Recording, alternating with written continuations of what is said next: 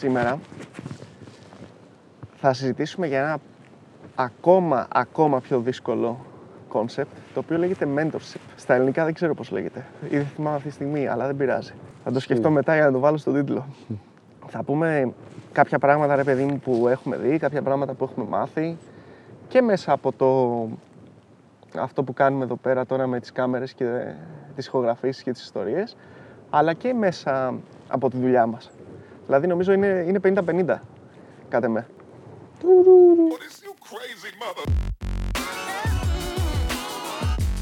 Το πρώτο πράγμα που σκέφτομαι εγώ, το οποίο είναι πολύ, πολύ δύσκολο και με έχει κουράσει πάρα πολύ, είναι να μην κάνεις projection τον εαυτό σου.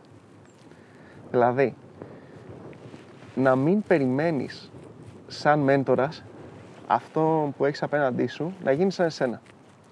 Το οποίο είναι ένα, ένα τόσο κλασικό λάθος που το κάνουμε όλοι μας.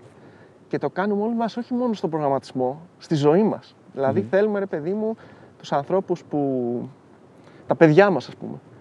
Ε, δεν σκεφτόμαστε πολλές φορές τα παιδιά μας τι θα είναι καλύτερα για αυτούς και για την ψυχική τους υγεία, αλλά σκεφτόμαστε τι θα θέλουμε εμείς να κάνουν τα παιδιά μας. Το οποίο είναι πολύ αστείο. Και ακόμα χειρότερα, όχι το τι είμαστε εμείς, αλλά τι θέλαμε να γίνουμε, να γίνουμε. Να... Δηλαδή, Καλά, και ναι. αυτό δεν το λέω από άψη μόνο ε, γονιών, αλλά από άψη και επαγγελματιών, ρε παιδί μου, που έχω μια εικόνα στο μυαλό μου για το πώς θέλω να είμαι τα επόμενα χρόνια. Οπότε, κάνοντας mentoring, ε, φαντάζομαι ότι αυτό που πρέπει να διδάξω, να, αυτό που πρέπει να βοηθήσω τον άλλο να κάνει, είναι να τον κάνω να φτάσει στην εικόνα που έχω εγώ στο μυαλό μου για μένα για τα επόμενα χρόνια. Που το background μας μπορεί να είναι τελείως διαφορετικό, μπορεί να είμαστε τελείως διαφορετικοί σαν άνθρωποι, μπορεί να. Ξέρεις, όλα να είναι διαφορετικά.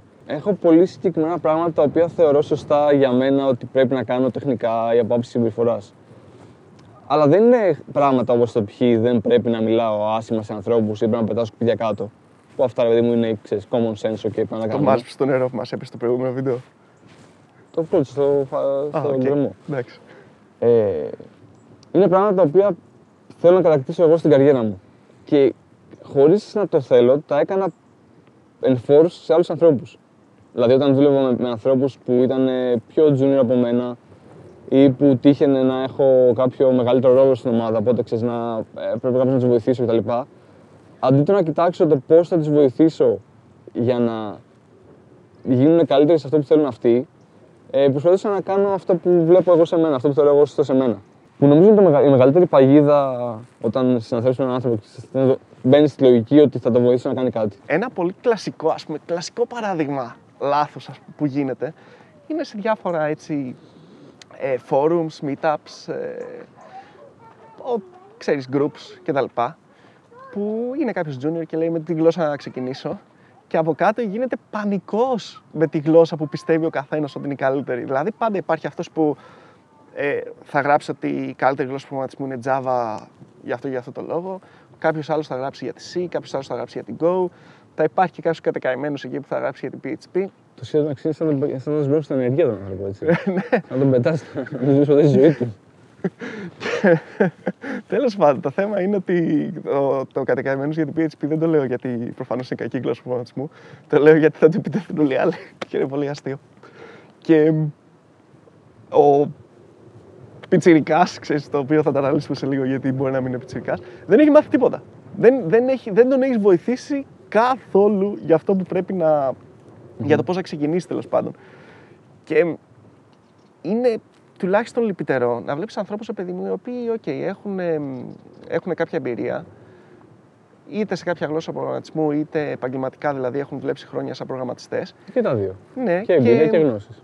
και να επιμένουν ότι επειδή εγώ ξέρω Java, πρέπει να μάθεις και εσύ Java. Τελείωσε. Γιατί ε, σε μένα δούλεψε, οπότε πιθανότατα θα δουλέψει και σε σένα. Όχι, όχι πιθανότατα, λάθος. Σίγουρα θα δουλέψει και σε σένα. Επιβάλλοντας εγώ σε κάποιον να μάθει JavaScript, νιώθω άνετα ότι μπορώ να του διδάξω JavaScript. Αλλά στην πραγματικότητα δεν έχει και μεγάλη σημασία.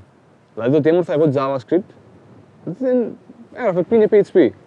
Δηλαδή, αν όντως ξέρω καλά JavaScript και PHP και προγραμματισμό, μπορώ να σου διδάξω οποιαδήποτε γλώσσα προγραμματισμού, χωρίς να ξέρω τη γλώσσα. Μπορώ να σου δώσω τα εργαλεία που χρησιμοποίησα εγώ για να μάθω οποιαδήποτε γλώσσα. Λέγοντας μάθε Java ή μάθε JavaScript, δείχνει ότι δεν έχω τη βεβαιότητα του εαυτού μου, ξέρεις, να πω ότι μπορώ να σε βοηθήσω ακόμα και να μάθεις κάτι που δεν ξέρω, είναι ξένο για μένα. Για να το πετύχεις αυτό, είναι Πρέπει να το. μάθεις Java. Πάνω απ' όλα.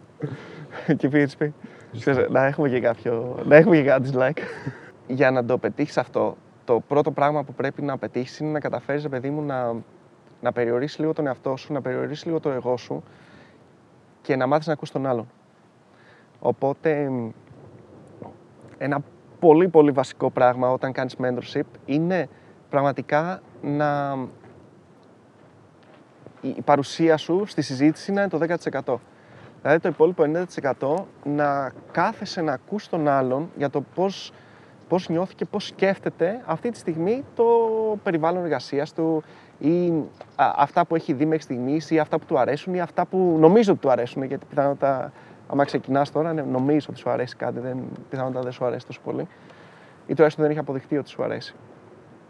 Οπότε σίγουρα ένα πολύ βασικό πράγμα είναι να βγάζεις λίγο τον εαυτό σου, να το βάζεις λίγο στην άκρη, να ακούς τον άλλον ή την άλλη, έτσι ώστε εν τέλει όταν θα έρθει η ώρα να μιλήσεις, να, να μιλήσεις με βάση αυτά που σου έχει πει, όχι με βάση αυτά που θες εσύ. Δεν θα μιλήσω για στατιστικά και ξέρεις, ψυχολογία κτλ. Θα μιλήσω ξεκάθαρα για τον εαυτό μου.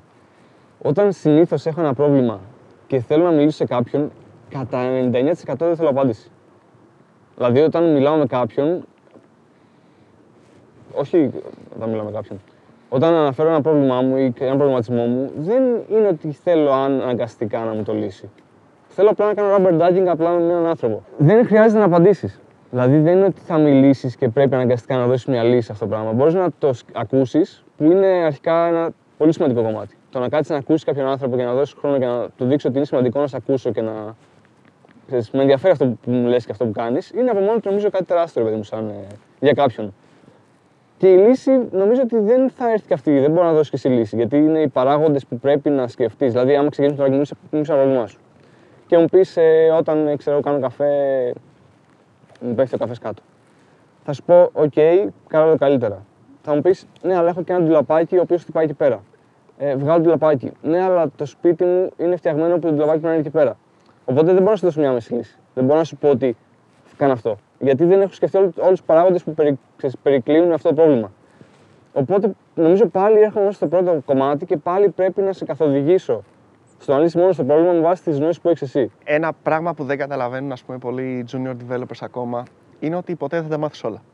Δεν υπάρχει ποτέ ένα σημείο που θα πεις, την έχουμε λάβει αυτή την ερώτηση πολλές φορές, που θα πεις ε, τώρα ξέρω. δεν, αυτό δεν υπάρχει. Δεν υπάρχει ποτέ ούτε γλώσσα αντίστοιχο. προγραμματισμού, ούτε framework. Πάντα θα είσαι. ε, Θα, είσαι, θα νιώθεις χαμένος. Όσο ξέρεις, δεν ξέρεις βασικά. Ναι. Όσο ξέρεις, νομίζω ότι καταλαβαίνεις ότι δεν ξέρεις τίποτα. Ακριβώς, Dunning Kruger. Και μ, α- αυτό που απλά έχουμε αποδεχτεί εμείς, ας πούμε, μετά από κάποια χρόνια εμπειρίας, είναι αυτό το πράγμα. Ότι κα- έχουμε καταλάβει ότι δεν θα τα μάθουμε όλα. Δεν υπάρχει περίπτωση. Δεν θα πούμε ποτέ ότι τα ξέρουμε όλα και είμαστε αυθεντίες στο συγκεκριμένο κομμάτι. Αλλά όταν έρχεται η ώρα να λύσουμε κάτι, θα έχουμε ένα thought process, ένα process δηλαδή με- μέσα για το πώς θα το, πώς θα το ψάξουμε. Δηλαδή, ε, με ποιους θα πάμε να μιλήσουμε, ποια κομμάτια να κάτσουμε να δούμε, ίσως ποια tutorials να δούμε, τι να διαβάσουμε και έτσι θα φτάσουμε στη λυση Αλλά πριν φτάσουμε σε αυτή τη λύση για μας μπορεί να είναι τελείως καινούριο πρόβλημα, το ίδιο καινούριο πρόβλημα με αυτό που αντιμετωπίζει ένας junior. Απλά ο junior δεν έχει μάθει ακόμα τη διαδικασία να βρίσκει αυτό το κάτι καινούριο. Στο μυαλό μου ξέρεις πώς είναι αυτό το πράγμα. Είναι σαν τα παιχνιδάκια που έχουν τα, τα μικρά παιδιά με τα patterns. Που έχουν αυτό το, το κουτί με τα τουβλάκια που είναι ένα αστέρι, ένα είναι τρίγωνο και ένα είναι τετράγωνο. Και πρέπει να βάλεις Ναι, την ναι, ναι, τρύπα, ναι. ρε παιδί μου. Νομίζω ότι η διαφορά του senior με τον junior είναι ότι απλά ο senior έχει, ανακαταλαβ- έχει- έχει- έχει μάθει να γνωρίζει πιο γρήγορα το σχήμα που πρέπει να κουμπώσει. Ναι, ναι. Ενώ το παιδάκι προσπαθεί να βάλει με το ζόρι το τετράγωνο στο- στον κύκλο. Δεν θα μπει ποτέ. Οπότε Μπορεί να μπει βασικά, αλλά κάτι έχει πάει πολύ λάθος εκεί πέρα. υπάρχει ένα φοβερό meme γι' αυτό, τέλος πάντων, άσχετο. Αλλά ε, ναι, στην ουσία ότι αν σου δώσουν εσένα ένα καινούριο τέτοιο παιχνιδάκι με καινούρια σχήματα, θα το βρεις πιο εύκολα Ναι. από έναν ε, junior. Ένα τελευταίο πράγμα σε αυτό είναι ότι κάνεις mentorship. Ξεκινάς τώρα και κάνεις mentorship. Η, η πιο βασική συμβουλή σε αυτό το πράγμα είναι άσε τον άλλο να μιλάει. Δηλαδή μην τον διακόπτεις. Δηλαδή ακόμα και να πιστεύεις ότι αυτά που σου λέει δεν στέκουν. Δηλαδή ξεκινάει και σου λέει «Νο, και, και ξέρεις εσύ τώρα ότι είναι αυτά που μου λέει, δεν ισχύουν κτλ. Άστο να ολοκληρώσει Μάζεψέ τα, γράψε, κράτα σημειώσεις, κάνε και πες στο τέλος, ρε παιδί μου, άσε 10 λεπτά στο τέλος για να του πεις Ναι, ναι. εν τέλει πώς το βλέπεις εσύ και πώς θα το αντιμετώπισες εσύ. Μία παρεξήγηση που υπάρχει τώρα γενικά στο συγκεκριμένο τομέα. Ε, δεν παίζει ρόλο η ηλικία. Δηλαδή, δεν υπάρχει το ότι ο μέντορας είναι 35 χρονών και ο μεντή είναι 22. Μπορεί να είναι το ακριβώς αντίθετο. Καλά δύσκολο τώρα, 22χρονος δεν έχεις τρώσει το εγκέφαλό του είναι ακόμα τουλάχιστον να κρίνω από το δικό μου στα 22 χρονών, άστα να πάνε. Εγώ Αλλά Αλλά... δικό μου τα 28 χρόνια αισθάνομαι, δηλαδή. Θέλω να πω, ρε παιδί μου, μπορεί ο μέντορ να είναι 30 χρονών, μπορεί ο μεντή να είναι 40 χρονών και αυτό, είναι, αυτό στέκει πάρα πολύ. Είναι, ε, είναι ένα παράδειγμα το οποίο μπορεί να συμβεί πάρα πολύ εύκολα.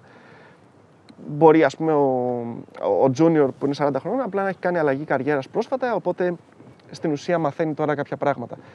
Και είναι πολύ λογικό ο μέντορας να, να μπορεί να τον, να τον βοηθήσει και σε τεχνικά πράγματα και σε διαδικαστικά πράγματα Μμμ. που ο άλλος που ξεκινάει τώρα δεν το καταλαβαίνει. Δηλαδή, τι θέλω να σου πω. Ε, λίγο πολύ οι εταιρείες software έχουν την ίδια λογική. Δηλαδή, ποια είναι η ίδια λογική; Κάποιος θα ζητήσει κάτι, πελάτη, stakeholder, μετά κάποιος θα κάτσει να το αναλύσει, product owner, project manager, εκεί ό,τι θες. Μετά ένας ε, προγραμματιστής θα κάτσει ή ένας architect θα κάτσει να σκεφτεί πόσο θα του πάρει ή τι από αυτά μήπως κάτι δεν στέκει, μήπως κάτι είναι πολύ δύσκολο κτλ. Και πόσα άτομα θα χρειαστούμε. Μετά θα κάτσουν όλοι μαζί να υπολογίσουν το χρόνο. Μετά θα το παρουσιάσουν αυτό στο stakeholder. Ο stakeholder θα το δεχτεί, πιθανότατα δεν θα το δεχτεί. Θα πει το θέλω στον πίσω χρόνο. Τέλος πάντων, λίγο πολύ παντού τα ίδια είναι. Λοιπόν, αυτό το παντού τα ίδια είναι κάτι που ένας προγραμματιστής που έχει, ξέρω εγώ, 10 χρόνια εμπειρία, το ξέρει. Αλλά μπορεί να έρθει ένας άλλος εξωτερικός τώρα που να είναι όντως 40 χρονών, αλλά και να μην έχει δουλέψει. Οπότε δεν το έχει δει αυτό, δεν το έχει βιώσει στο πετσί του να φάει την πίκρα. Ε, οπότε είναι πολύ λογικό να είναι ο, ένας, ο μέντορας του 10 χρόνια μικρότερος. Δεν είναι παράλογο. Δεν είναι κακό. Τι θέλω να πω, ρε παιδί μου, ότι αν είσαι εσύ τώρα, είσαι μεγαλύτερος σε ηλικία, κάνεις μια αλλαγή καριέρας κτλ. Και, και σου κάτσει ένας μέντορας ε, ο οποίος είναι μικρότερος από σένα, δεν πειράζει. Δεν, δηλαδή, έχεις να πάρεις κάτι από αυτόν. Και θα το πάω και από την ακριβώς αντίθετη πλευρά, σαν μέντορας, έχεις να πάρεις πράγματα από τον ε, πιτσιρικά. Αν είναι πιτσιρικάς. Το mentoring είναι και από τις δύο πλευρές. Δηλαδή, άμα είσαι αρκετά ανοιχτός, είναι σε μια ανθρώπινη σχέση. Πάντα θα σου δώσει κάτι, ρε παιδί μου, και άμα πάντα έχεις τα αυτιά σου ανοιχτά για να ακούσεις το τι, να δεις βασικά τι μπορεί να μάθεις, ε, πάντα θα σου προσφέρει. Δηλαδή, δεν είναι μια διαδικασία που απλά εσύ δίνεις και λες: Α, χάνω τον χρόνο μου για να μάθω κάποιον να γίνει καλύτερος κτλ. Ε, πάντα και εσύ βελτιώνεις αυτό το πράγμα. Το έχουμε ξαναπεί, απλά να το ξαναπούμε άλλη μια φορά. Είναι πολύ σημαντικό. Ο καλύτερος τρόπος για να μάθει προγραμματισμό είναι να μάθεις σε κάποιον άλλο προγραμματισμό. Ναι. Δηλαδή, δεν, για μένα δεν υπάρχει αμφιβολία πλέον σε αυτό το πράγμα. Ξέρεις, πολύ απόλυτος τώρα εγώ. Αλλά ε, τουλάχιστον από προσωπική εμπειρία είναι, ε, δε- δεν μπορώ να σκεφτώ κάτι άλλο. Δεν, γράψτε μας στα σχόλια αν πιστεύετε ότι υπάρχει ας πούμε, κάποιος καλύτερος τρόπος, πέρα φυσικά από την ίδια την εμπειρία, δηλαδή να κάτσεις να φτιάξεις software που προφανώς είναι αυτό. Αλλά νομίζω ότι το αμέσως επόμενο ε, περνάει ένας σκύλος και ήταν στο τρίποδο και λέω τώρα θα το κατουρίσει. Όταν χρειαστεί να εξηγήσεις κάτι, οτιδήποτε είναι αυτό, είτε τεχνικό ή όχι, ανθρώπινο, ψυχολογικό, συναισθηματικό, οτιδήποτε, τότε είναι που πρέπει να το καταλάβεις εσύ πολύ καλά, έτσι ώστε να το μεταφέρεις στον άλλον με όσο το δυνατόν πιο απλά λόγια γίνεται, όσο απλά χρειάζεται βέβαια, όχι πιο απλά, όσο απλά χρειάζεται για να μεταφέρεις στην ουσία αυτό που πιστεύεις και αυτό που νιώθεις.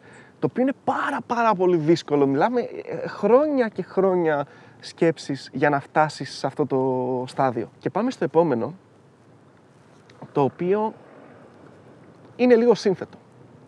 Λοιπόν, πρέπει να υπάρχει μία σχέση εμπιστοσύνης.